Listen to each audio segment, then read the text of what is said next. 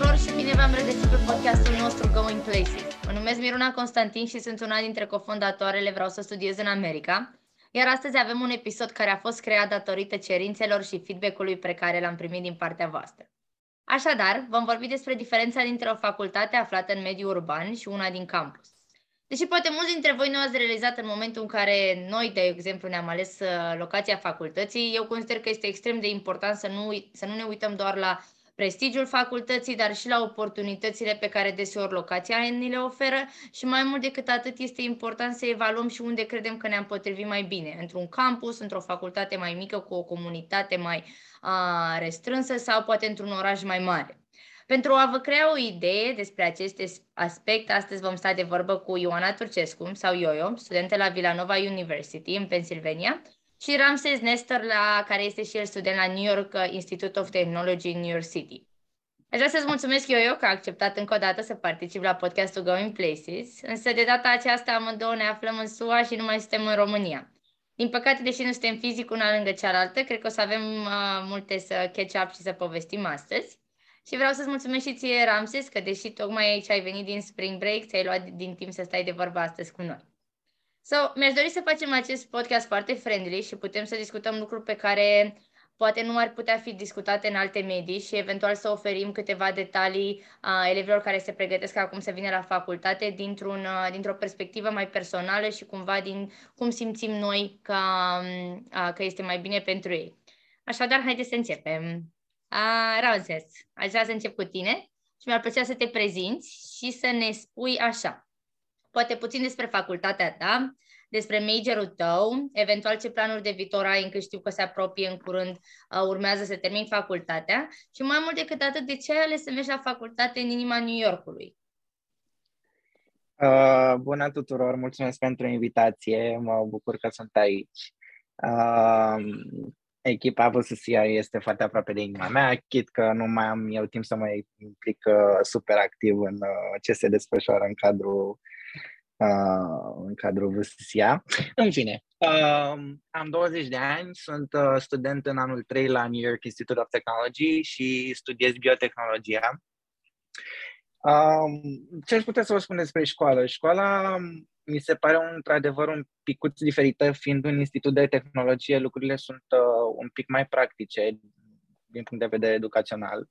Uh, în ce sens? Uh, față, din câte mi-aduc aminte, comparativ cu uh, universitate tradițională, în care primii doi ani se studiază lucruri generale, uh, noi începem și studiem uh, uh, direct uh, materii uh, care țin direct de majorul nostru, ceea ce pentru mine s-a potrivit uh, perfect, pentru că am avut foarte mult noroc, uh, sincer să fiu, uh, cu faptul că mi-a plăcut ce am făcut.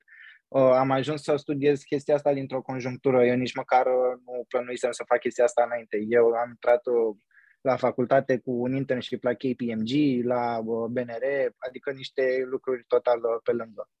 Însă cineva mi-o sugerase să uh, majorul ăsta de biotehnologie ca să am oarecum o șansă mai mare să intru la facultăți. Um, și uh, în ultimul an, în clasa 12 când am studiat o anatomie și fiziologie, uh, mi-a plăcut foarte mult, am fost foarte bun la biologie și uh, am zis că ok, îmi place biologie, îmi place matematică, o să, fiu, o să fac biotehnologie. Și așa am ajuns aici. Um, trebuie să mai menționez și că um, sora mea, mai mare cu patru ani, a fost întotdeauna cu uh, un pas înaintea mea. Adică ea a fost uh, prima care a venit uh, la facultate aici și a fost uh, la o universitate mică, uh, undeva în afara Chicago-ului, uh, în mijlocul nicăierului, în care am avut oportunitatea să merg într-o vară și am stat uh, acolo vreo uh, o săptămână, nu mai mult, în care simțeam uh, efectiv că intru într-o mică depresie. Nu, adică nu, nu mi-a plăcut absolut deloc. Și deci în momentul în care am aplicat la facultate, pentru mine nu a contat absolut deloc la ce facultate merg. Adică eram atât de disperat să nu mă uh, lovesc de o situație ca asta în care să fiu uh, limitat de un campus din acesta, uh, încât uh, singurele facultăți la care am aplicat au fost în uh, New York, în Chicago, în Miami, uh, și încă câteva nu mai aduc aminte acum. Dar ideea este că am vrut undeva în inima orașului și așa am ajuns uh, aici. Acum nu spun că uh, să mergi la un campus tradițional este un lucru rău. Clar, uh, noi ducem lipsa în oraș de unele lucruri care se desfășoară la un campus tradițional. Uh, asta depinde foarte mult de om. Eu nu pot. Eu nu pot să stau pe loc. Eu sunt foarte activ, sunt foarte energic, eu râd în continuu, trebuie să fiu uh, lângă lume în uh, permanență și așa că mi s-a potrivit oarecum mai bine mediul ăsta academic în oraș. Super, ce tare! A, foarte interesant să, să aud povestea ta. Deși ne-ai spus, aș vrea să mai vin cumva cu o întrebare adițională. Ne-ai spus despre biotehnologie. E foarte, cumva mi se pare un domeniu foarte nișat, foarte de viitor, însă cred că mulți dintre ascultătorii noștri sunt puțin cumva pe din afară, încât toți elevii pe care noi auzim vin și ne spun vreau să studiez astronomie, vreau să fac matematică, fizică, vreau să fiu inginer sau avocat. Adică ai putea să ne dai puțin mai mult insight ce e asta de biotehnologie, cum crezi că asta te va avantaja pe viitor și cumva de ce crezi că e bine ca elevii să aleagă un domeniu mai, mai nișat în momentul în care aplică? Nu l-aș numi neapărat un domeniu nișat, însă este un domeniu foarte frumos. Deci, trebuie să menționez că ai menționat avocat și așa mai departe. Eu, eu personal am vrut să fiu avocat când am venit aici. Am vrut să studiez drept internațional. Eu nici măcar nu știam că trebuie să mergi la law school, după, adică funcționează în același regim de med school. Uh, în fine, uh, biotehnologia este un lucru foarte, foarte frumos. Eu sunt foarte pasionat de biologie. Uh, sunt foarte, foarte multe ramuri ale biotehnologiei. Sunt, este o ramură industrială care se ocupă de agricultură. Avem uh, biotehnologia moleculară care se ocupă foarte mult cu genetica și în uh, sensul ăsta vreau să merg eu. Uh, biotehnologia în viața noastră, în societate, este uh, prezentă la o rată foarte, foarte mare, chiar dacă noi nu, nu o știm, mai ales în America, știm că produsele modificate genetic uh, nu sunt uh, labeluite, cum sunt în Europa, ceea ce este un mare scandal în fine. Um, da, uh, deci chit că știm sau nu, biotehnologia face parte din viața noastră și o să tot facă parte din viața noastră de aici înainte, pentru că se ocupă foarte mult cu research în uh, clinical research, în uh, cancer biology, uh, gene therapy, uh, foarte, foarte, foarte multe aplicații. Și din nou trebuie să pun accent pe partea aceasta de agricultură. Uh, undeva în 30 de ani se estimează că vom fi vreo 10 miliarde de oameni pe uh, glob și va trebui să uh, dăm un ritm mai alert la producția de alimente, pentru că și în momentul de față suntem cu un deficit de 50% încă de vreo 5 ani de zile. Adică este foame mare, cum s-ar spune, înțelegi? Și uh, domeniul acesta de biotehnologie este extrem de fascinant și îl recomand oricui uh, uh, este pasionat și de biologie și de... Uh, într-adevăr, este o nișă, adică nu este biologie pură, nu este biologie celulară, însă este mult, mult mai interesantă pentru mine. Este și o parte de inginerie genetică în care poți să editezi, nu știu, să ai uh, un bebeluș cu ochii, o culoare și să arate într-un fel, să aibă un fel de inteligență. Uh, deci tot ce vedeți SF se poate face, însă sunt legislații care încă ne opresc din a face lucrurile astea. Super, foarte interesant. Mulțumesc și sper că și voi cei care ascultați cumva poate v-a trezit interese și măcar dați un search pe Google să vedeți despre ce este vorba. Bun, mulțumesc, Ramse, și acum o să trec la puțin uh, la Yo-Yo, să te întreb uh, cumva pe o altă mm, notă. Sunt curioasă dacă în decizia ta de a merge la Villanova, dacă vrei să ne spui puțin, să ne reintroduci cumva în, uh, în alegerea de a merge acolo și cumva puțin despre tine și cum ai ajuns acolo, dar mai mult decât atât vreau să știu cât de mult a cântărit pentru tine faptul că ești într-un campus și dacă ai schimba asta la momentul de față sau poate cumva crezi că a fost decizia potrivită. Da, bună tuturor din nou. Eu sunt Ioio, sunt la Facultatea Villanova, anul 3, studiez comunicare și am un minor în filozofie, asta așa ca un fel de recapitulare. Uh, eu am fost printre cazurile nefericite care nu au înțeles diferența dintre o facultate urbană și suburbană și până când să ajungi în America nu prea realizezi ce înseamnă, de fapt, diferența între New York City și statul New York. Mă rog, când chiar ajungi aici și călătorești, zic că poate unii oameni știau mai bine decât mine. Eu mă uitam la facultăți în funcție de rata de acceptare, în funcție de majorul pe care îl voiam și nu am luat în considerare aproape deloc dacă facultatea la care eu aș vrea să ajung ar trebui să fie într-un mediu urban sau într-un mediu suburban. Și asta le zic și um, elevilor de la VSC acum când aplică, să își, nu știu, să-și facă un self-assessment, să-și dea seama dacă pentru ei e totuși important să fie într-un mediu mai restrâns sau dacă au crescut toată viața în oraș, cum am fost eu, dacă tranziția asta de la un mediu urban la un mediu suburban nu cumva ar putea să fie un factor care să-i facă triști. Pentru că, din păcate, ăsta este cazul meu. Sunt foarte multe lucruri pe care le ador la faptul că sunt la o facultate suburbană, dar fiind crescută în București toată viața, duc lipsa de o tonă de lucruri și sunt lucruri pe care mi-aș fi dorit să le știu înainte să vin aici, cum ar fi că dacă nu ai mașină, nu poți să te duci absolut nicăieri și ori trebuie să dai foarte mulți bani pe Uber, ori să găsești pe cineva care are mașină și să stai să te rogi de în continuu să te ducă în anumite locuri. Um, desigur că există transport în comun, dar după cum știm, sau mă rog, nu știu dacă toată lumea știe asta, dar în America transportul în comun este extrem de neglijat și sunt unele orașe care stau mai bine. Vă pot spune cu una pe inimă că zona în care sunt eu, adică la jumătate de oră de Philadelphia, nu, transportul în comun nu este utilizat pentru că toată lumea are mașină aici. Deci ceea ce încerc să zic este că nu știu dacă aș alege altă facultate, dacă aș da timpul înapoi. Eu am venit la Villanova pentru că a fost o facultate care mi-a îndeplinit dorința financiară. Ăsta a fost motivul principal pentru care am ajuns aici. Și era între Villanova și altă facultate care mi-a dat aceeași sumă de bani, însă Villanova este o facultate relativ prestigioasă și am spus că nu are sens să mă duc la ceva care am intrat și la care am aplicat safety când ăsta era un fel de nu era mai top choice, dar era printre facultățile unde știam că nu e atât de ușor să intri. Am fost și foarte uh, onorată să fi fost acceptată, având în vedere că nu sunt români acceptați la facultatea asta și m-am gândit că e o șansă pe care ar trebui să o ratez.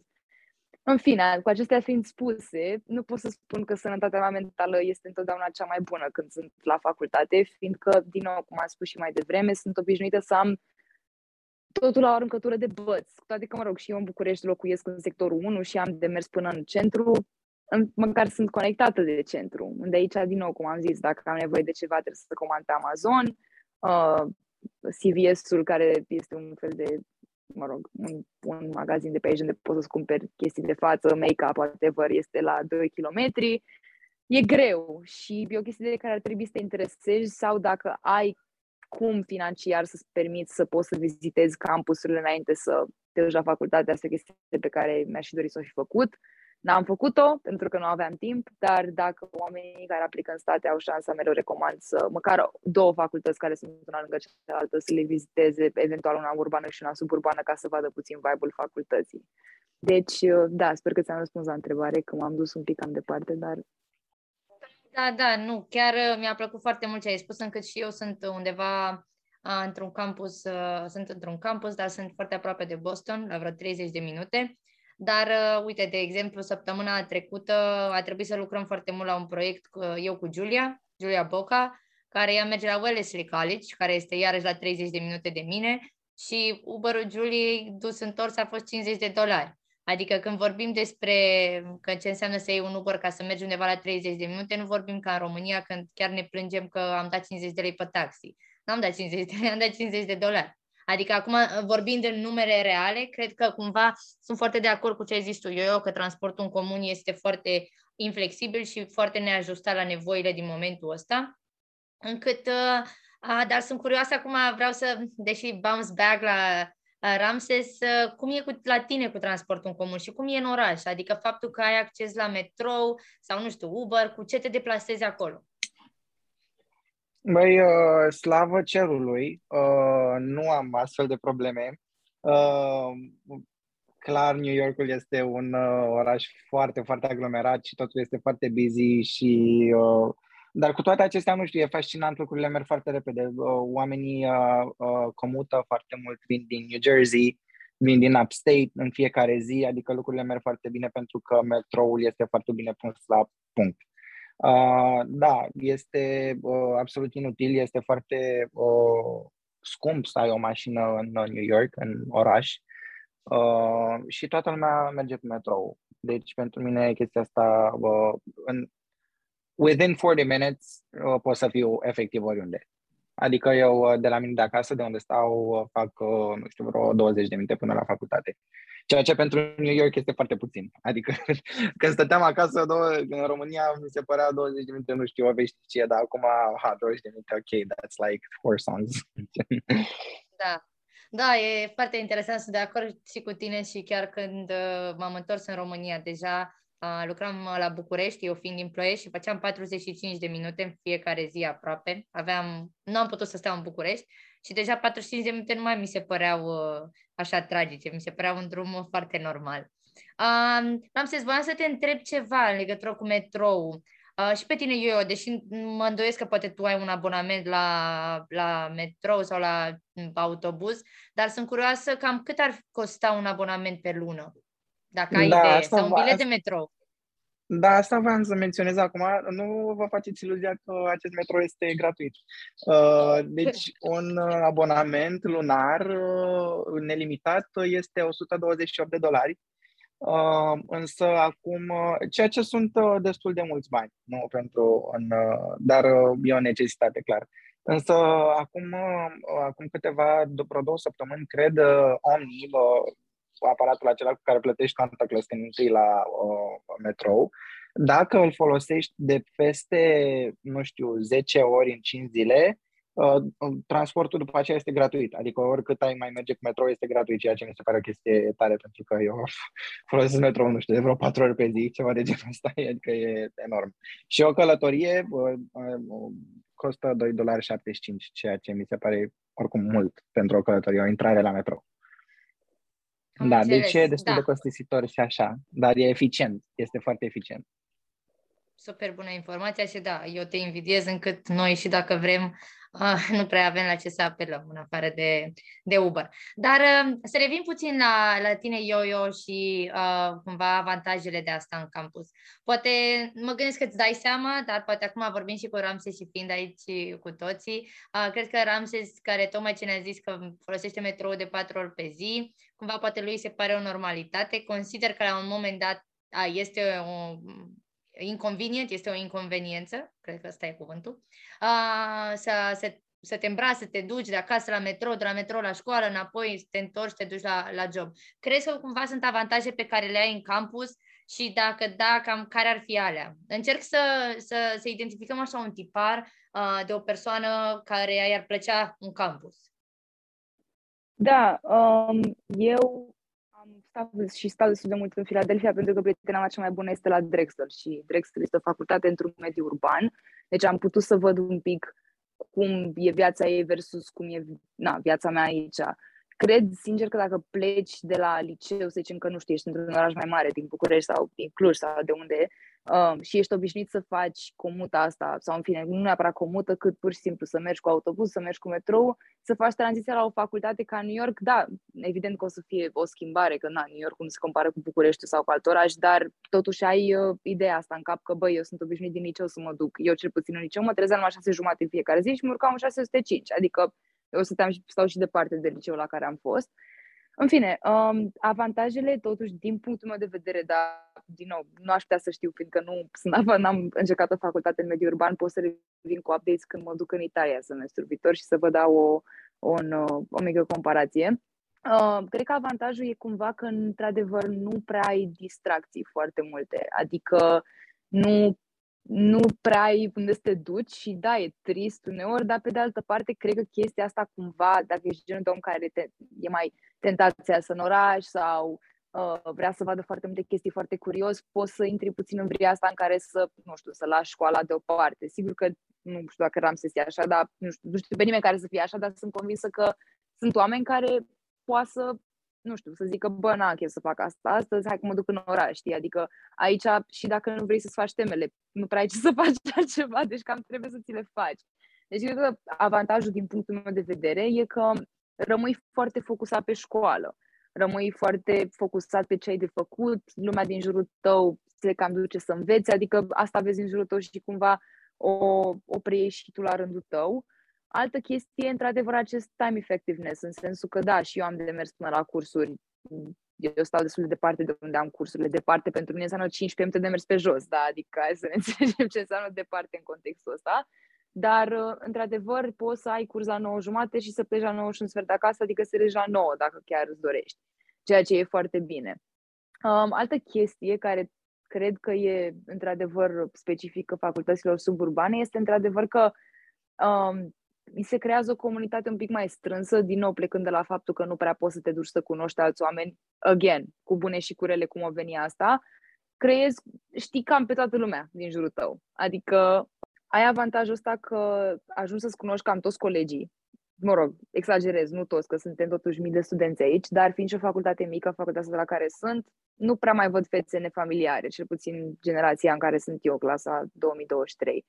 Deci, da, ajungi cumva să cunoști oamenii, mergi la petrecere, pe aceiași oameni vezi, te înscrii la cursuri noi, vezi aceiași oameni, adică îți faci conexiuni cu alte cumva mai ușor, mă gândesc, decât la o facultate urbană, pe de altă parte, la o facultate urbană cunoști oameni și de la alte facultăți. Deci, na, chestiile sunt depus în balanță, depinde foarte mult de cum ești tu ca persoană. O să zic o chestie totuși, eu personal cred că m-aș fi potrivit din punct de vedere al sănătății mentale, mai bine la o facultate urbană, fiindcă, din nou, cum am menționat și mai devreme, sunt crescută în București, eu nu plac Philadelphia și New foarte mult, dar cumva mă bucur pe de altă parte că am ajuns aici strict din faptul că, într-adevăr, am rămas foarte focusată pe, pe studii. Deși mi-aș dori să am mai multe chestii de făcut în general, da, dar um, da, am înțeles. Bun, acum mulțumesc eu pentru, pentru insight-ul ăsta despre ce înseamnă să cumva să stai într-un campus. Și acum, uitându-mă la mine și gândindu-mă la în câte cluburi sunt implicate la mine la facultate, care înseamnă un campus, uh, uh, sunt uh, coacher uh, la o asociație pentru evenimente, mai am un internship care este legat de campus, am un job uh, în birou de, uh, de admitere aici, mai mult decât atâta sunt în uh, uh, grupul de consulting de la mine de la facultate. Acum, cumva, nu știu, cred că sunt 4-5 cluburi, organizații în care sunt implicată pentru faptul că nu pot neapărat să mă deplasez în afară. Uh, și aș vrea să știu, uh, Ramses, crezi tu, pe de altă parte, că fiind într-un oraș atât de mare, ești distrais de lifestyle-ul ăsta de care, de care am menționat eu, eu mai devreme, sau ai putea să-mi spui și tu că ești conectat de facultate prin cluburi, organizații? Uh, băi, uh, înainte să răspund la întrebarea ta, vreau să menționez un lucru. Am tot auzit, cum a spus eu, eu uh, major, pe majoritatea studenților care sunt în uh, astfel de campusuri tradiționale, le numesc eu, pentru că asta e experiența uh, originală de student american să fii într-un astfel de campus. Uh, pe toți aud că este greu din punct de vedere mental, pentru că nu ai ce să faci, te plictisești, ceea ce mi se pare normal. Uh, nu, cred că nu e cazul să generalizăm lucrul ăsta, adică probabil că asta e experiența multora, doar că Uh, cum să spun, nu vreau, să, nu vreau ca cei care ne ascultă să fie descurajați de lucrul ăsta, știi?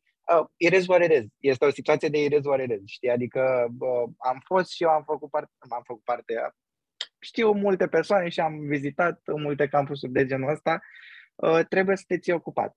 Bun, acum ca să-ți uh, răspund la întrebare, uh, nu am nu am timp fizic să fiu distras și nici măcar nu, și nu sunt genul de persoane care să mă las uh, distras pentru că uh, eu de mic, nu știu, am făcut lucrurile singur, am mers din clasa 1 am mers singur la școală, uh, m-am crescut un pic singur, așa ca să zic.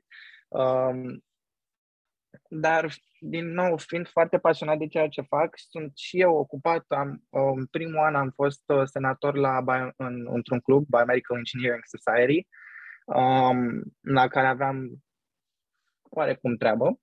Uh, apoi uh, lucrurile au uh, evoluat și m-am dus off-campus. Deci uh, acum lucrez uh, la trei proiecte. Uh, unu, la unul lucrez în cadrul campusului uh, de la NYIT. Uh, fac uh, research în uh, cervical cancer.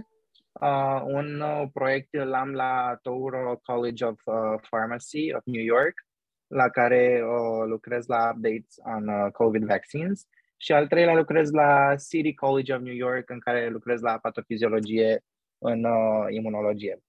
Adică lucrurile uh, sunt uh, pe capul meu buluc, uh, nu am timp fizic să fiu distras, uh, însă cine mă cunoaște știe că țin foarte mult la timpul meu liber și că îmi place să mă distrez, îmi fac petrecerile și așa mai departe. E important să ai un echilibru și uh, cred că îl găsesc. Adică la mine într-adevăr, poate sună clișeic, este școala și apoi distracția, știi? Doar că dacă ești un manager bun al timpului, uh, poți să le faci pe toate absolut. Adică mie uh, îmi place să dau randament foarte bine la lucrurile pe care le fac, să le fac repede, să le termin și bine și apoi uh, mă distrez foarte tare. Foarte, foarte tare. Super, super, mă bucur. Mi se pare foarte tare că tocmai ce ai menționat mai devreme că în momentul când ai venit aici voiai să te faci avocat și voiai să faci drept internațional și acum din ce ai spus tu și cunoștințele mele aproape zero uh, despre medicină și industria healthcare, uh, sună ca și când uh, ești în spital și lucrezi la cercetare în uh, domeniul medical, ceea ce mi se pare că e foarte comun pentru noi, care venim aici cu o idee și apoi uh, ne facem cumva complet altă idee despre, despre viață, încercând atât de multe lucruri și ieșind atât de mult din, uh, din zona de confort. Și acum, uh, cumva pe nota asta să revin puțin la eu, eu știu, tocmai ce ai zis că iei 20 de credite la facultate și știu că pe lângă asta mai faci și ceva în afara facultății. Poate ne-ai mai povestit și poate mulți care te urmăresc știu asta, uh, dar mi-ar plăcea cumva, poate și eu personal, să aud un update uh, și să le arătăm celor care ne ascultă că uh, deși luăm multe cursuri la facultate, deși poate avem un job și încercăm cât de mult să nu-i facem pe părinți să, nu știu, să ne plătească fiecare masă, fiecare ieșire în oraș pe care o avem, că dacă, cum a zis și Ramses, dacă avem grijă de timpul nostru, putem să le facem pe toate. Da. Um, eu, semestrul ăsta, mă rog, ca să zic ce fac partea de job, semestrul ăsta am un internship la facultate care este um, un fel de internship pe care mi l-am făcut eu singură, în sensul că jumătate din timp lucrez și jumătate din timp învăț despre producție a fost un internship foarte interesant, adică n-a fost chiar neapărat un internship, dar am învățat extrem de multe într-un timp foarte scurt. Am învățat cum să pun lumini la un performance, am învățat să folosesc diverse camere, am fost chiar la un shooting de un music video și am descoperit o pasiune pe care nu știam că o aveam. A fost foarte interesant și îmi place în continuare sunt la internship ăsta și îmi place foarte mult. Um, și pe lângă chestia asta, evident, sunt parte din VSSIA um, și activez pe domeniul social media, ca să-l numesc așa. Uh, acum câteva luni mi s-a oferit oportunitatea să semnez cu o agenție. Asta e așa ca un fel de update. Uh, am manager acum, ceea ce este foarte, e foarte, foarte tare. da, uh, și chestia asta nu pot să zic că îmi ocupă extraordinar de mult din timp. Din păcate, nu am timp să fac la fel de mult cât mi-aș dori. Um, însă e foarte fulfilling din foarte multe puncte de vedere. Am lucrat cu niște branduri um, care îmi plac foarte mult. Am, am avut niște colaborări cu About You recent și am consolidat o relație cu, cu ei și am învățat foarte multe lucruri despre, despre marketing și advertising lucrând cu astfel de branduri. Um, am fost norocoasă să am și colaborări cu iubitul meu ceea ce a fost foarte fun și da, merge foarte bine. Încerc să fac daily vloguri când pot, din nou nu mereu am starea necesară să le fac, dar când o am e, e foarte bine. Am un ring light aici în cameră când mai apuc să mai filmez chestii de fashion și vara asta mă întorc în, în România și o să mă duc la un study abroad în Italia anul viitor. Am divagat puțin de la ceea ce m-ai întrebat, dar anul viitor mă mut în Italia. Am un internship la Vatican și o să stau acolo un semestru Uh, sunt foarte entuziasmată și am chestii plănite pentru vara asta, dar nu vreau să jinx nimic, că nu e încă nimic sigur, așa că o să vedeți proiecte diverse. Ce tare, ce mă bucur, m-am simțit ca și când sunt la, sunt la o emisiune la televizor. Uh, când ai vorbit despre asta, mi-a plăcut. Chiar sunt foarte curioasă să aflu despre, despre Vatican uh, și, despre, și despre internship. Și eu mă întorc la vară în România și chiar voiam să ajungem puțin aici, mai mult la partea de carieră și de joburi.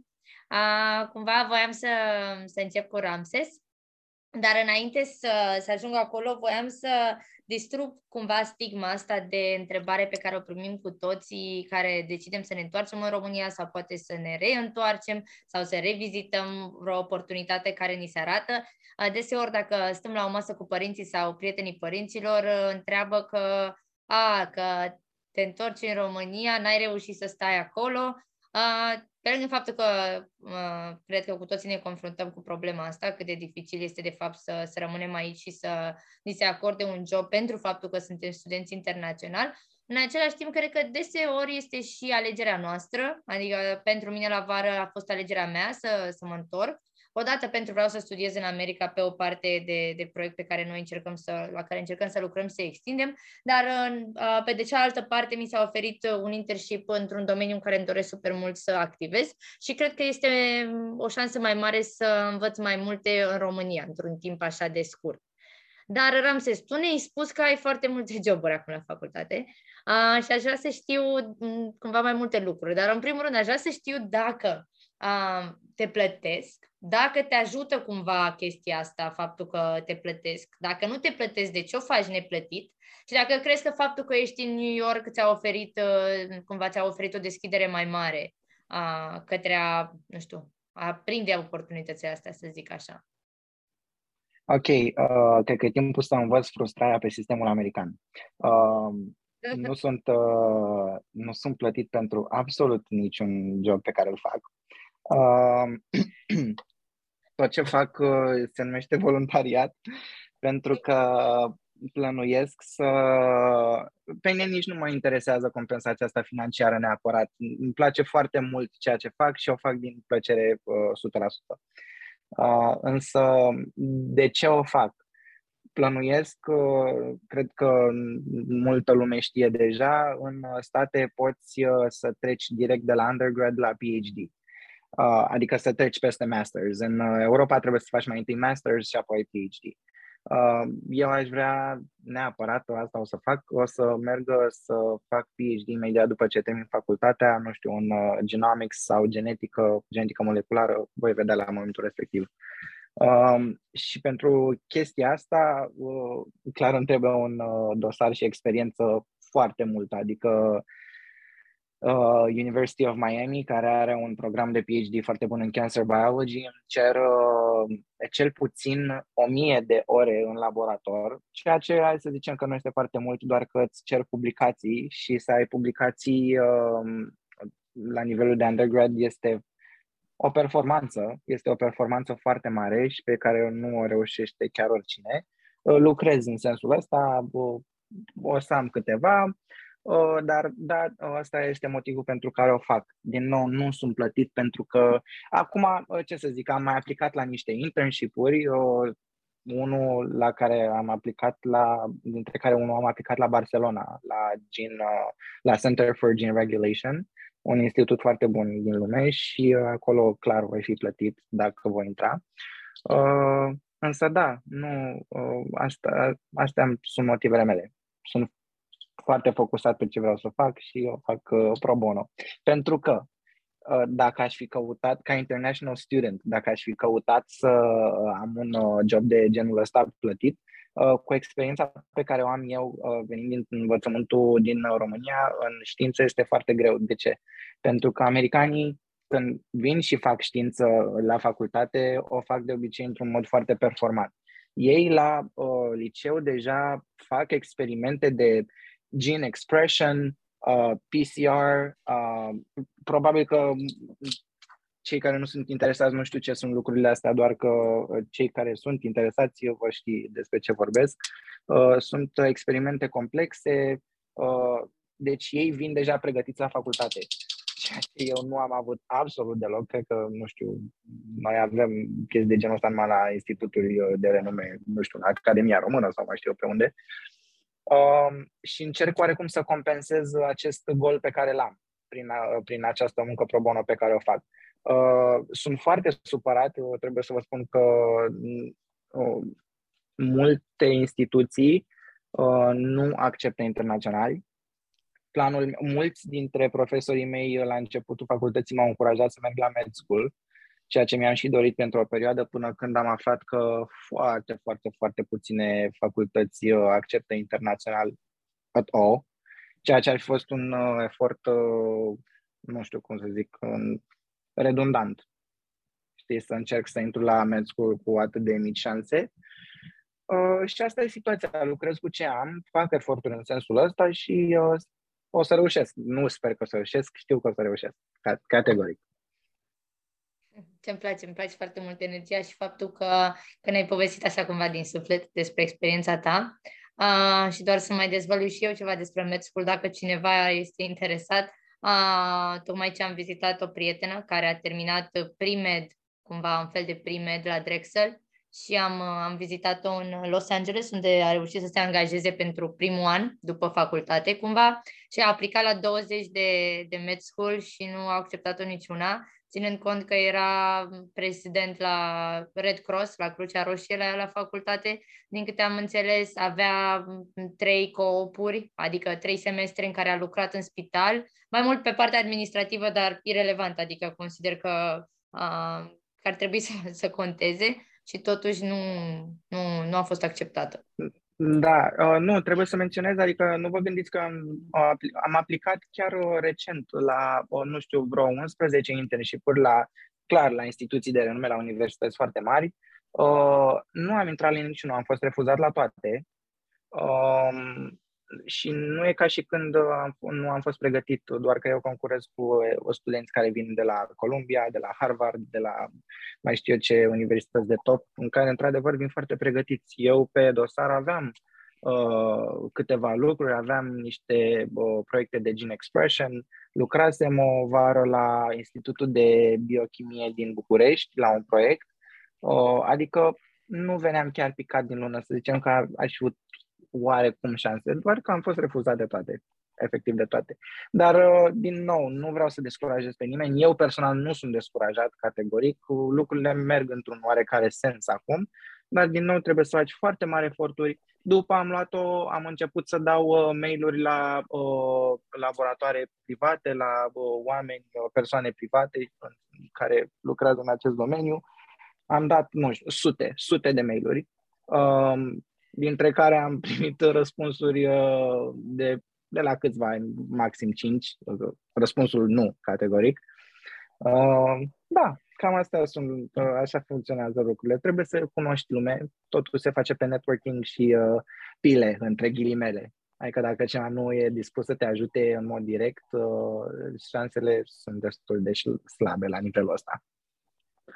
Da, sunt, nu știu, eu chiar aș vrea și eu să comentez poate puțin pe chestia asta, pentru că, uh, din păcate, și eu sunt complet de acord cu chestia asta și cred că fiecare oportunitate pe care și eu o am aici și pe care am reușit cumva să o uh, secure, da, să o securizez, ca să spun uh, în limba română, a fost datorită relațiilor pe care mi le-am format și pentru faptul că am dat un telefon înainte și un e-mail înainte ca poziția să fie postată.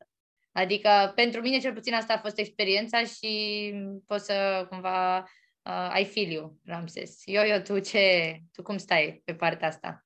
Da, din punctul meu de vedere, dacă credeți că ce a zis Ramses e gen, poate nu voi nu sunteți interesați neapărat de, nu știu, biologie în toată lumea care ascultă, dar și pentru un job extraordinar de simplu, cum e ceea ce am eu semestrul ăsta, adică să stau să mă uit la niște echipament, să uh, le dau oamenilor ce au nevoie, să îl verific după ce le aduc înapoi pentru anumite cursuri. Un job foarte simplu unde efectiv pot pur și simplu să stau să fac și teme dacă vreau, adică nu am, nu am muncă în continuu.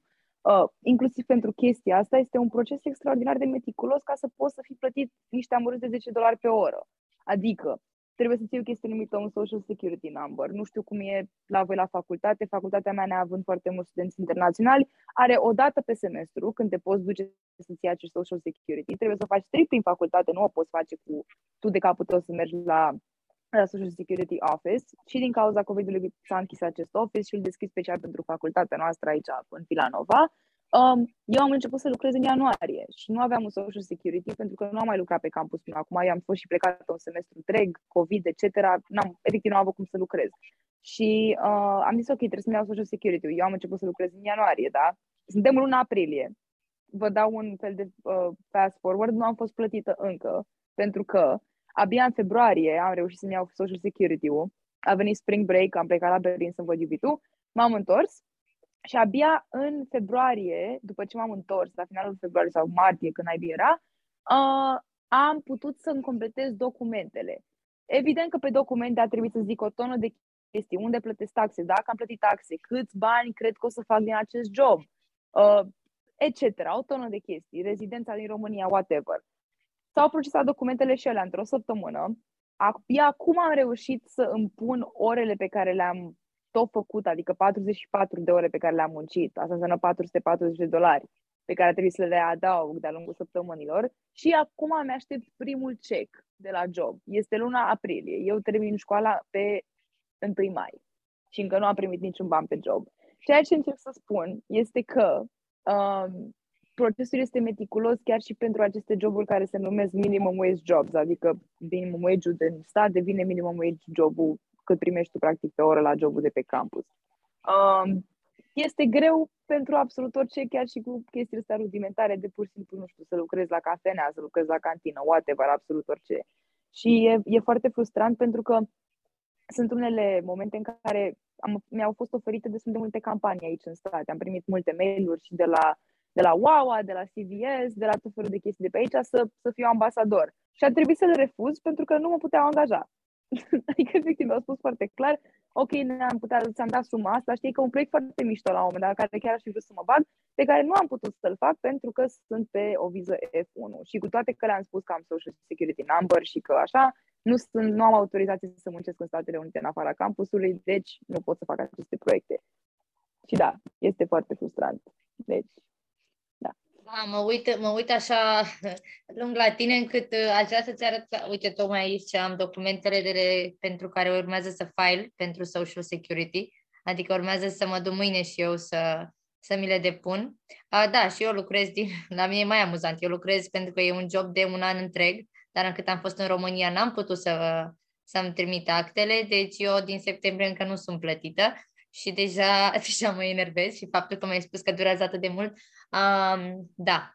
Deci da, ca să sunt, sunt și lucruri bune și lucruri rele și chiar cred că ne confruntăm cu o viață mult mai adultă decât cu se confruntă cineva în România și poate părinții sunt, ar putea să fie cumva speriați să se gândească la asta, eu cred că, și cred că și voi sunteți de acord, cred că ne maturizează într-un fel pozitiv, în care putem noi să luăm decizii pentru, pentru viața noastră și deja învățăm, adică nu, părinții mei nu au idee de jobul ăsta al meu sau nu m-au întrebat vreodată, mamă, câți bani faci? sau ai nevoie, adică m-au întrebat, dar ce ai nevoie, spune ce ai nevoie, dar nu, a, nu am stat să-i spun, mama, că de o lună mă chinui să-mi trimit actele. Da, uh, aș vrea să mai fac o precizare. Uh, încă un motiv pentru care este atât de greu să obții un uh, job în state, chiar și la nivelul nostru, în orice domeniu, nu e vorba că e în comunicare sau în media sau în științe, uh, este pentru că lucrurile sunt foarte competitive. Ceea ce nu e neapărat un lucru rău, adică dacă ești foarte bun pe ceea ce faci, dacă ești foarte bun, trebuie să fii foarte bun, într-adevăr, trebuie să știi să faci ceva. Asta îmi place cel mai mult la școala din America, te învață un skill, trebuie să ai un skill, trebuie să știi să faci ceva pentru să aduci un plus valoare companiei la care aplici, la care lucrezi, etc.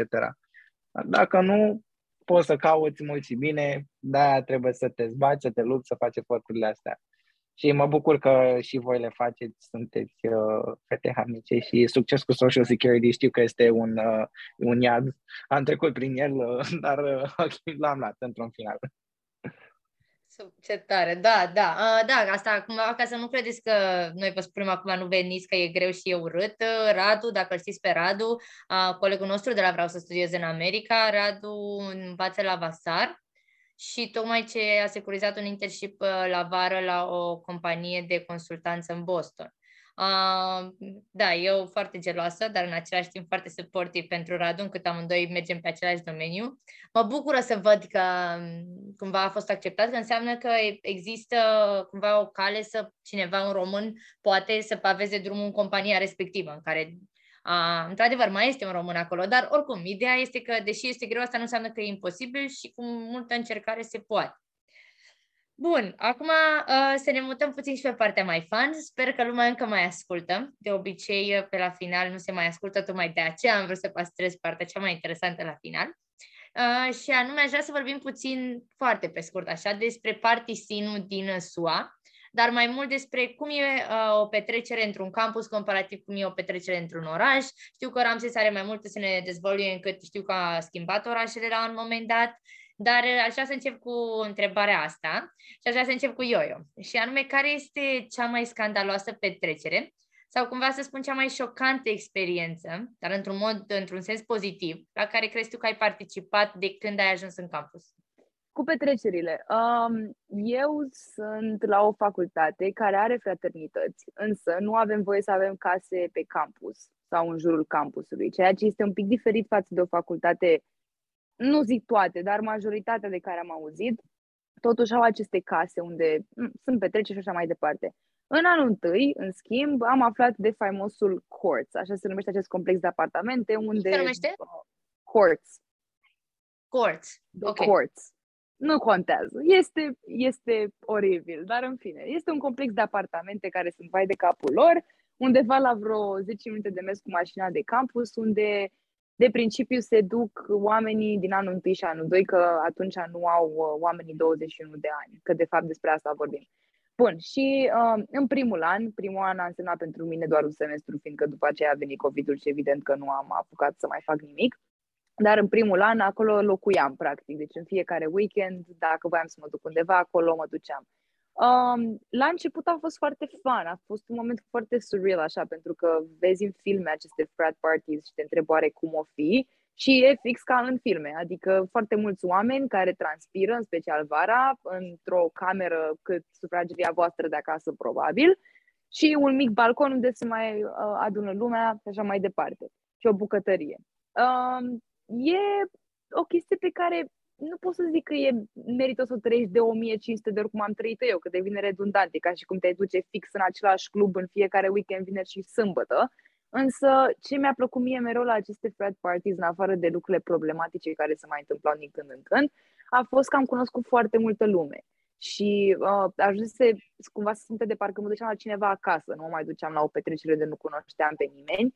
Um, după aia vezi pe oamenii ăștia pe campus, vorbești cu ei, sunteți prieteni, mi-am făcut mulți prieteni din fraternități, eu, uh, inclusiv fete și inclusiv băieți, adică fete care veneau la aceeași fraternitate ca și mine și așa mai departe. Um, după care am zis, ok, cred că sunt un pic over the scene, am mai fost în Philadelphia, am fost la prietena mea la Ioana la Drexel, uh, nu mi-a plăcut frat party-ul de acolo așa de mult cum mi-a plăcut cele de aici și ea mi-a confirmat același lucru, nu știu exact care e faza cu Drexel, dar era un pic diferit. Um, în schimb, da, la un moment dat ajunge să ți se pară absolut groaznic să te duci în acea casă slash apartament, pentru că este același lucru și aceeași petrecere cu aceiași oameni, deci ajungi să te plictisești.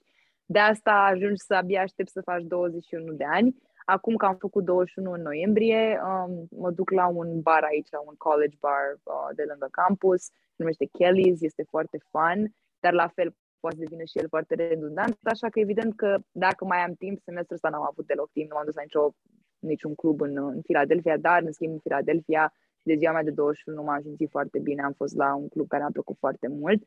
Um, dar da, petrecerile aici sunt, sunt relativ interesante, sunt o chestie pe care cred că ar trebui să o trăiască oricine care vine la facultate în state și e cam greu să nu o trăiești, dar sigur că poate devine la un moment dat ca și cum trăiești aceeași seară de o mie de ori.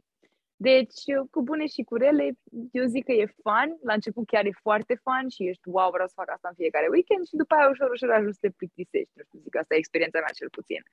Uh, mai erau momente în care, cel puțin în anul întâi, înainte ca uh, băieții să, să aplice, între ghilimele, la aceste fraternități, în care pur și simplu ne strângeam în, într-un dorm room și stăteam acolo la hangout până de dimineață și făceam mici petreceri. Acolo este riscul că poate să vină cum se numește aici RA, adică practic administratorul clădirii și să-ți bată în ușă și să zică de ce aveți uh, petrecere la ora 2 dimineața, de ce este alcool pe masă și să-ți facă un mic citation în care să-ți spună ok, nu e bine ceea ce faci. Nu mi s-a întâmplat personal, Doamne ajută, dar am prieteni care au pățit chestia asta și da, ne mai strângeam în, în dorm rooms. E foarte gen house vibe, house party, cam ca în România când nu făcusei, nu știu, 17 la cât ieșim noi în club și mergeai pe la prietenii tăi pe acasă când plecau părinții, cam ăsta e vibe-ul. Foarte, foarte tare. Uh, da, și eu sunt, uh, și eu fiind într-un campus, am completat aproape aceeași experiență ca tine. Eu fiind cumva mai aproape de Boston, la noi un weekend ba e la club, un weekend ba e la la house party în funcție și de ce fraternități au petrecerea și cu care te înțelegi. Dar am o întrebare înainte să trec la uh, Ramses.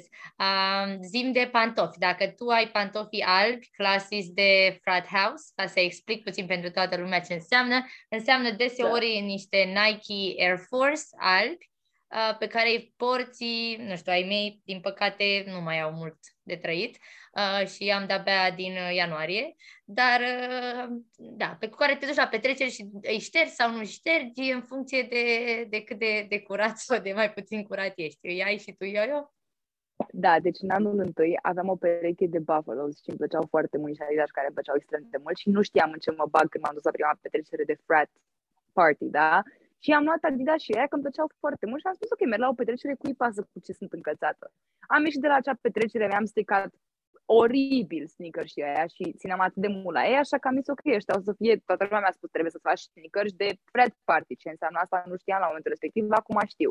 Mi-am făcut sneakers și aia, din păcate nu mai știu ce am făcut, că i-am aruncat. Și evident că semestrul ăsta, mă rog, am venit și am făcut 21 în, în, în noiembrie, dar am mai ieșit la frat party-uri în august, septembrie și așa mai departe și nu mai aveam pantofi de frat parties. Ce să fac? Mă uit și eu în, în, în garderobă și mi-au și mai vechi sneakers și să-i port acolo. Deci da, ca să-ți răspund la întrebare, absolut. Am făcut la chiar prostia să mă duc în state, la fraternitățile au uneori niște chestii numite uh, B&B, în care un tip din fraternitate își aduce un date și mergeți împreună, vă îmbrăcați frumos și mergeți la acest, uh, acest party. Nu știu dacă tu ai fost până acum la vreun B&B, dar... Ah, la date night. Date night, noi, da. exact. Da. Da. Și am zis, băi, în seara asta, dacă e așa mai formal, toate că mergeam în același loc cam de fiecare dată, dacă e mai formal, bănuiesc că pot să port niște toculețe, nu? Nu, Tocuri, le-am da. purtat, le-am stricat, le-am aruncat următoarea zi, noroc erau din Zara, nu era nimic ascuns. Deci, chiar și în aceste evenimente pe care le numesc ei mai formale, tot ajungi să strici pantofii. Deci dacă ați fost acceptați în state la facultate, la cineva care are fraternități, luați-vă o pereche de pantofi sau mergeți în Marshall sau într-un alt și cumpărați-vă o pereche de sneakers pe care să-i stricați pentru că nu vreți să vă strigați pantofii, nu faceți greșeala pe care am făcut-o eu. Uh, da, sunt de acord, nici nu vreau să dau mai multe detalii. Uh, săptămâna trecută am stricat și eu niște pantofi cu toc, din exact aceeași experiență. Da, Ramses, haide, spune-ne, te rog, tu ceva mai puțin uh, uh, gross cred că ăsta e cuvântul, spune-ne că tu nu ai pantofii ăștia de frat party și că, uh, și că e poate puțin mai elegant fiind într-un oraș. Băi, uh, cu pantofii, eu nu dau banii pe chestii, doar că uh, îi dau pe pantofi. Deci am o colecție de pantofi. Uh, recent a început să fie o colecție, țin foarte mult la pantofii mei. Uh, dar, uh, ce să zic, da, știu la ce te referi. Hmm. Nu știu ce să zic, adică când merg la un party este inevitabil să nu fie aglomerat, sunt ca pe picioare, dar uh, într-adevăr lucrurile sunt mai clasic. Uh, când am venit, uh, deci am anul întâi, eu și în momentul de față eu am 20 de ani, uh, nu am 21. Uh, am ieșit, clar, ieșeam ilegal prin niște metode pe care nu o să le spun aici, pentru că nu vreau să încurajez pe nimeni la prostii de genul ăsta, dar clar am vrut să merg în club pentru că cine mă cunoaște știe că mie îmi place să ies, să mă distrez cu prietenii și așa mai departe. Și am găsit niște modalități din care să ies în cluburile din New York când am ajuns aici, în câteva, în multe, pentru că trebuie, lucrurile sunt foarte stricte și din punctul ăsta de vedere. Dar unde am reușit, uh, m-am distrat uh, foarte tare Însă, um, cu scena asta de party în America, am, uh, I was acquainted to it la Miami, pentru că, uh, în, în primul rând, pentru că sora mea, când a venit pandemia, uh, locuia acolo la momentul respectiv, deci eu în, la începutul al doi, celui de-al doilea semestru, în primul an, m-am mutat la Miami și acolo am stat uh, până la sfârșitul anului al doilea. Deci am stat uh, un an, un an cam un an, adunat un an. Uh, și acolo, doamne, uh, a fost groaznic. Adică n-a fost groaznic, a fost super, pentru că um, eu și înainte să vin în state am fost la niște petreceri, credeam că eu știu ce înseamnă o petrecere mișto și așa mai departe.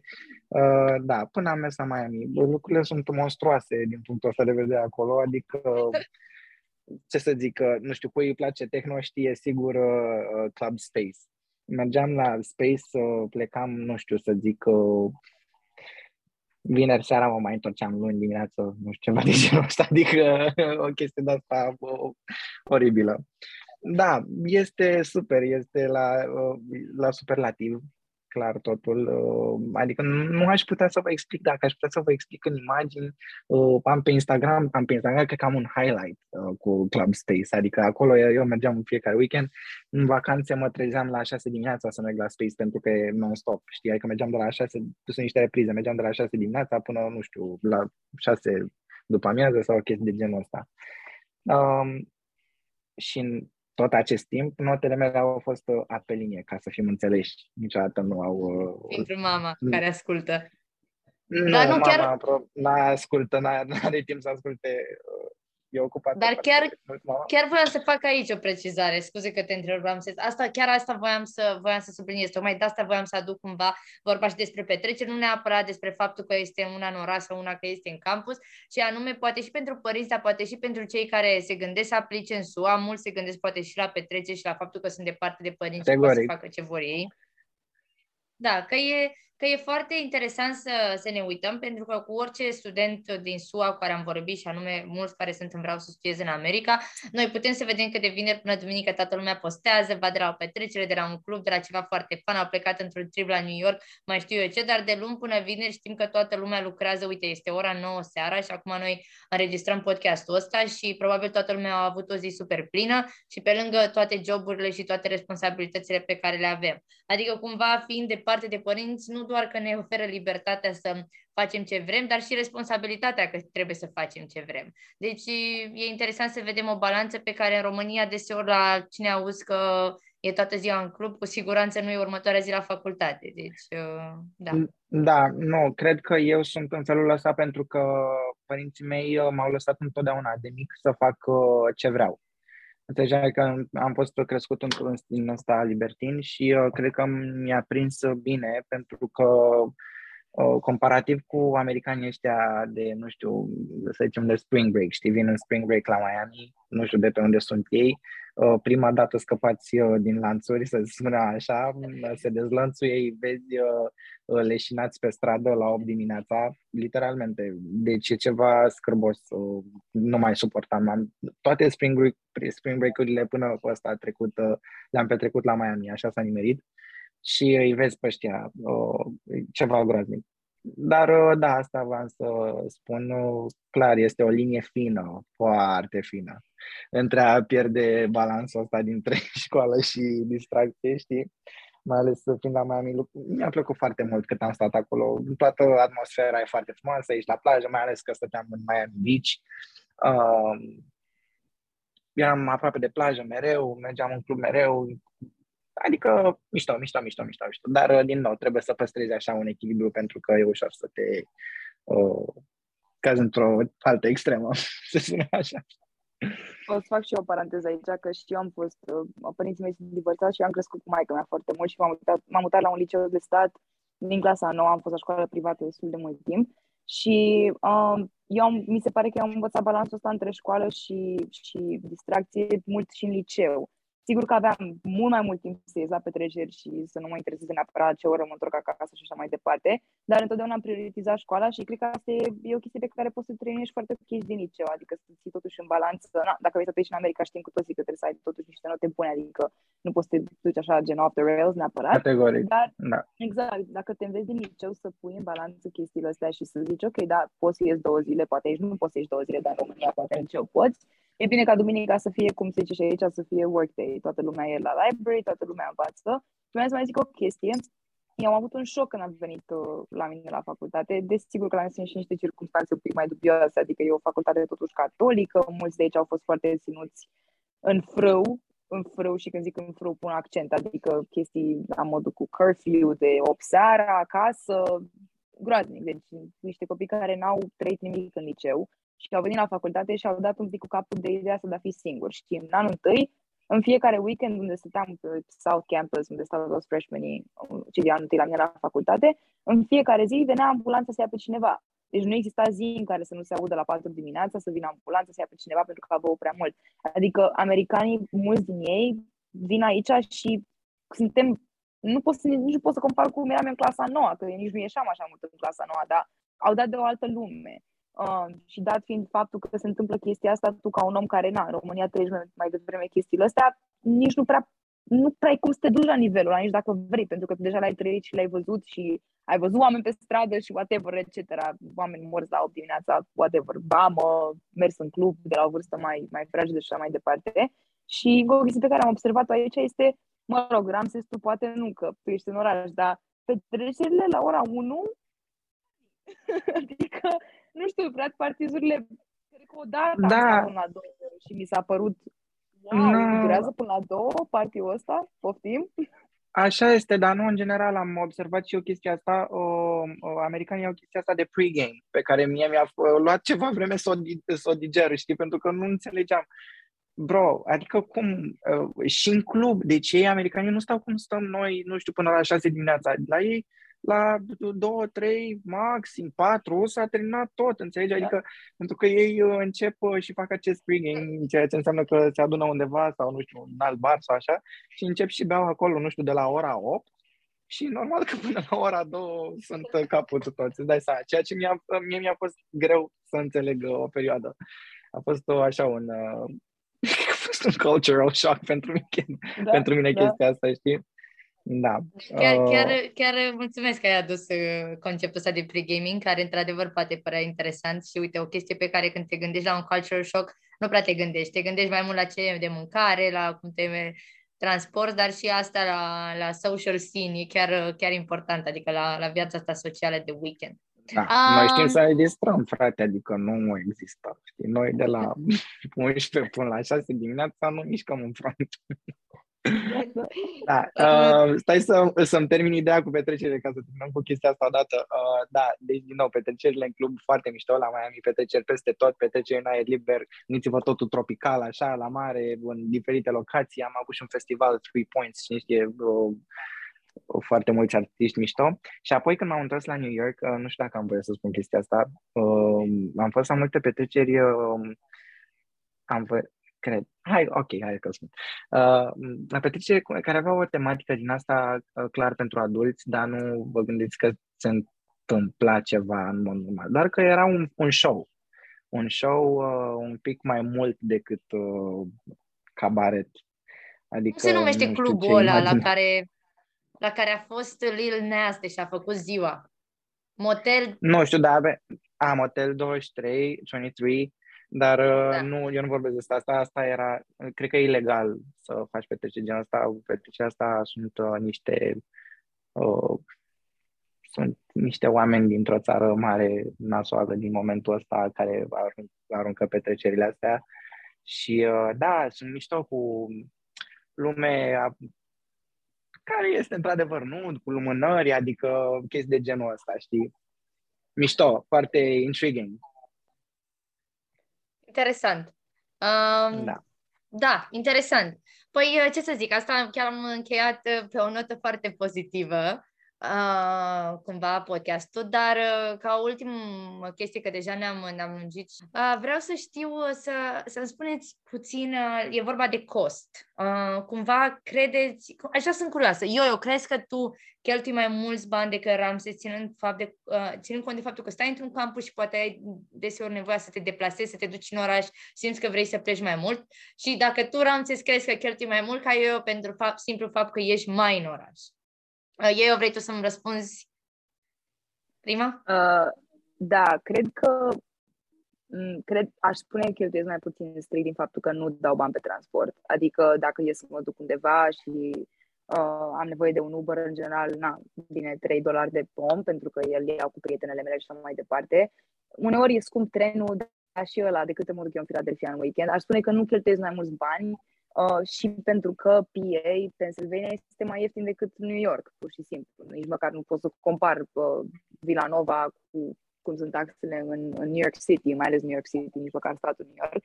Uh, aș spune totuși că la un moment dat, având în vedere că te plictisești și vrei să, na, să faci un fel de retail therapy, poți să mai intri în pasa asta să-ți comanzi de mâncare în fiecare zi, să ai tu ceva to look forward to, um, mai intri în pasa asta să te mai uiți pe Amazon să mai vezi ce mai găsești. Adică dacă e să o luăm neapărat gen ca și cheltuieli, nu știu cum cheltuie Ramses, da, probabil că aș putea să cheltuiesc la fel de mult ca el dacă mi-aș propune, dar necesar vorbind cu lucrurile pe care chiar trebuie să, să le fac, să le cumpăr sau ieșirile mele, nu cred că pentru că a spus și el, costă 2,75 metrou. Eu nu plătesc metrou decât dacă mă duc în Philadelphia, ceea ce se întâmplă, nu știu, o dată pe lună, dacă. Știi? Adică, cred că aici se văd uh, cheltuielile astea la, la transport acolo aș spune că se văd diferențele colosale. Um, da, nu, cheltui foarte mulți bani. Uh, pentru că orașul e scump. Orașul este foarte scump, uh, în primul rând pe mâncare. Mâncarea este foarte scumpă. Um, n-aș putea să vă, vă dau neapărat acum un număr, o cifră, dar uh, din bugetul meu, majoritatea banilor se duc pe mâncare. Deci eu trebuie să-mi cumpăr mâncare în fiecare zi, ceea ce este foarte scump, dar asta e și din cauza faptului că este New York. Până la urmă, este unul dintre cele mai scumpe orașe din lume și asta este situația, știi? În rest, uh, cu ieșitul când mai ies, ceea ce sunt, m-am plictisit în ultima perioadă, nu prea mai ies. Uh, m-am distrat în spring break-ul ăsta, gata, la revedere cu cheltuiala. Dar, uh, da, da, nu, astea sunt, cheltuielile sunt foarte mari, într-adevăr. Și da. este o Asta... necesitate, adică îi cheltuiești fără, fără drept de apel, știi, adică trebuie. Da, nu, chiar asta, asta v-am să subliniez, pentru că asta voiam cei care se gândesc uh, să aplice și care aplică acum cu noi uh, și nu doar numai cu noi. Uh, chiar cred că trebuie să ia în considerare lucrul ăsta că una este să stai într-un campus, una este să stai în oraș, care fiind mai aglomerat, probabil că toată chiar trebuie să te oprești într-un loc să mănânci sau să-ți iei o cafea, pur și simplu, adică ți-e foame, nu e ca și când stai să te gândești, stai să-mi iau sandwich de acasă. În schimb, când ești într-un campus, cum sunt și eu aici în timpul săptămânii majoritar, decât uh, am coborât scările de la apartament și m-am dus la cantină sau la ce restaurant mai avem și uh, dau cu swipe cardul de la facultate și mi-am luat ceva de mâncare. Um, da, acum uh, ce vreau să vă spun? Vreau să vă spun că vă mulțumesc foarte mult că ați fost astăzi aici. Mă bucur că am reușit să atingem foarte multe puncte și cumva să prezentăm uh, uh, niște perspective destul de diferite și totuși să arătăm că toți cei care merg în SUA au ceva în comun și anume faptul că reușim să ne managerim timpul cum trebuie și faptul că nu suntem nici niște tocilari și nici niște oameni care nu se gândesc deloc la viitorul lor și tocmai o balanță de care eu personal cred că este nevoie în viață și cred că SUA te învață asta și că este complet diferită de orice altă experiență pe care o ai avea-o la, în orice altă țară sau în, alt, în orice altă parte la facultate. Dacă mai vreți voi să mai adăugați ceva, uh, aș vrea să faceți acum. În primul rând, uh, voi mulțumesc că m-ați invitat, să știți că m-am simțit foarte bine cu voi, uh, chiar mi-a plăcut foarte, foarte mult și uh, sper că vom mai face chestii împreună. Uh, și aș vrea să le dau totuși un mesaj celor care ne ascultă și uh, plănuiesc să vină în America. Cred că educația aici uh, merită, merită cu vârf și îndesat, cu bune, cu rele pe care le-am menționat în podcastul ăsta. Uh, merită și este cea mai bună din lume. Nu zic asta pentru că sunt eu aici, doar că te, educația aici te învață niște lucruri esențiale pentru viață, te pregătește foarte bine pentru viață. Um, și uh, e nevoie de foarte multă muncă, perseverență, după cum vedeți și eu, nu mi este nimic garantat, doar că încerc de bat la uși, mi se închid, se deschid și uh, este imposibil, este imposibil să nu reușești dacă muncești foarte, foarte mult și să ai un gram de noroc. Că dacă nu ai un gram de noroc, uh, poți să muncești că vei tu. Nu se va întâmpla nimic. Da, și sunt de acord cu Ramses și uh, mulțumesc și eu. Da, e a a doua oară când vin, dar mereu mă simt foarte bine și îmi place foarte mult. Da, voiam să zic același lucru. Eu cred că podcastul ăsta are ca misiune să aducă niște chestii în vedere pe care noi nu le-am știut când am venit aici și mie de asta mă și bucur foarte mult că îl facem, pentru că eu nu am avut aceste resurse, cum nici tu și nici Ramses nu ați avut, nici tu Miruna, nici tu Ramses, pentru că sunt niște chestii pe care nu poți să le spună absolut nimeni care e la consultanță dacă nu a fost elev aici. Adică sunt niște chestii pe care doar trebuie să le trăiască altcineva pe care tu le poți ști doar de la cineva care, mă rog, asta încerc să zic, că cineva care a fost aici poate să le spună cum, cum trebuie și po- poate par puțin descurajatoare, doar că nu sunt, sunt doar niște informații adiționale și uh, they paint a bigger picture, ca să zic așa, și sunt convinsă că dacă ar fi să facă cineva un podcast despre, nu știu, oriunde altundeva în Europa, ar fi niște lucruri pe care nu le spune nimeni la o consultanță, deci să țineți și asta în vedere că că nu încercăm să vă speriem, încercăm doar să, you know, paint the bigger picture și să vă faceți o idee mai bună fără să fi venit aici și să știți în ce vă băgați, să știți câte, câte chestii nu le puteți găsi pe internet sau nu le puteți întreba la, la un simplu, nu știu, o simplă întâlnire cu o firmă de consultanță. Nu, evident, să se ia pentru că noi suntem elevi aici și știm. mulțumesc, e super reclamă. Uh, da, mulțumesc, Ramses, mulțumesc eu, eu pentru această conversație super fascinantă. Aș vrea să vă spun că aici se încheie episodul de astăzi al podcastului Going Places. Dacă doriți să ne urmăriți în continuare activitatea, vă rugăm să nu uitați să dați follow la podcast pe platforma de pe care ne urmăriți Spotify sau orice altceva și de ce nu și un review, dacă v-a plăcut episodul acesta, ne-ar plăcea super mult să auzim ce altceva ați vrea să, uh, să ascultați. Și pentru orice întrebări vă rugăm să intrați pe site-ul vssia.org unde cineva din echipa noastră vă va răspunde